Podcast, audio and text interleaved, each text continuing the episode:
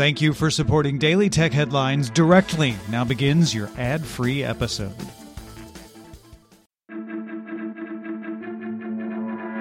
These are the Daily Tech headlines for Monday, December 7th, 2020. I'm Rich Stroffolino. Bloomberg's Mark Gurman and Ian King sources say Apple plans to release its successor to the M1 Apple Silicon chip as early as this spring, with plans to be used in larger MacBook Pros and the iMac, reportedly featuring up to 16 high performance cores and 4 efficiency cores, although high performance cores could be limited to 8 or 12 depending on the device. Apple is also testing 16 and 24 core GPUs for these chips. Another chip with as many as 32 high performance cores and up to 128 graphics cores is currently planned to arrive in late 2021, with eventual plans to use it in a new half size Mac Pro scheduled for release in 2022. Google removed a number of browser extensions from the Chrome Web Store published by the online conglomerate IAC over policy violations. The Wall Street Journal sources say Google found the extensions included deceptive marketing practices, like stating features they didn't actually include, and pushing users to view extra ads. Google is also currently reviewing other IAC extensions for potential violations. The company is reportedly concerned that penalties against IAC might be viewed as anti-competitive as the companies are rivals in some categories. IAC owns a number of companies and brands, including Vimeo, Angie's List, Ask Media Group, and The Spruce. The Wall Street Journal sources say the U.S. Department of Justice is discussing a deal to allow Huawei CFO Meng Wanzhou to return to China from Vancouver, Canada, in exchange for admitting wrongdoing. Meng has been on bail in Vancouver, wearing an ankle monitor since December 5, 2018, after the U.S. requested her extradition on charges that she lied to banks about Huawei's business ties to Iran. JD.com, China's second largest online retailer, will launch a pilot this month to let customers pay for items with the digital yuan, the cryptocurrency backed by the People's Bank of China. This pilot will focus on the city of Suzhou, with the government issuing about 20 million yuan in digital cash vouchers to residents. As of early November, the central bank said the digital yuan has been used in more than 4 million transactions, worth about 2 billion yuan, or about 306 million US dollars. LG announced a reorganization of its mobile phone business, which will see the company increase outsourcing of low to mid-end smartphones to ODMs, but still carry LG's branding. R&D for the business will now focus on premium smartphones only. LG's mobile communications business has posted operating losses for 22 consecutive quarters, and according to Strategy Analytics, the company is outside the top seven in the global smartphone market.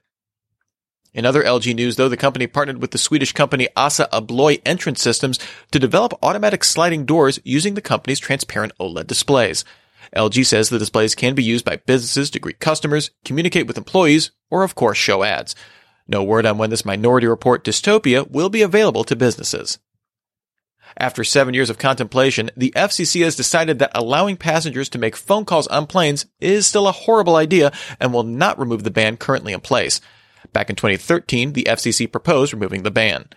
The decision strikes strong opposition, especially among pilots and flight attendants, claiming that the proposal failed to address significant safety and national security concerns. HP updated its EliteBook business laptops and ZBook mobile workstations to now include Intel's 11th gen processors, Wi-Fi 6 connectivity, and optional 4G LTE. They also include a dedicated button to activate HP's Easy Clean mode, which disables all input on the device so it can be wiped down without turning off the machine.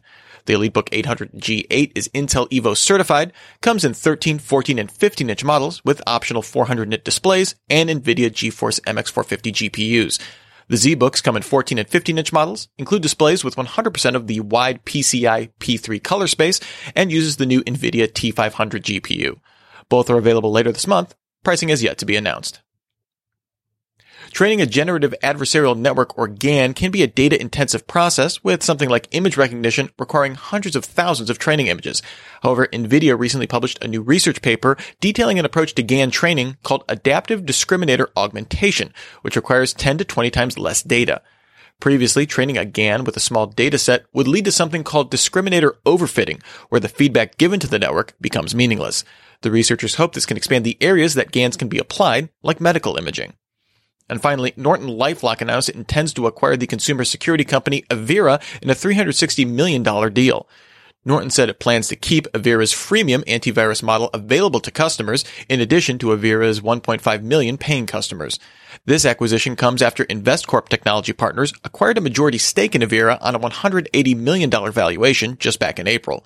Norton LifeLock itself was spun off by Symantec in 2019 as part of the conditions for Broadcom to acquire the company. Remember, for more discussion of the tech news of the day, subscribe to Daily Tech News Show at dailytechnewsshow.com. And remember to rate and review Daily Tech headlines wherever you get your podcasts. Thanks for listening. We'll talk to you next time. And from all of us here at Daily Tech Headlines, remember, have a super sparkly day.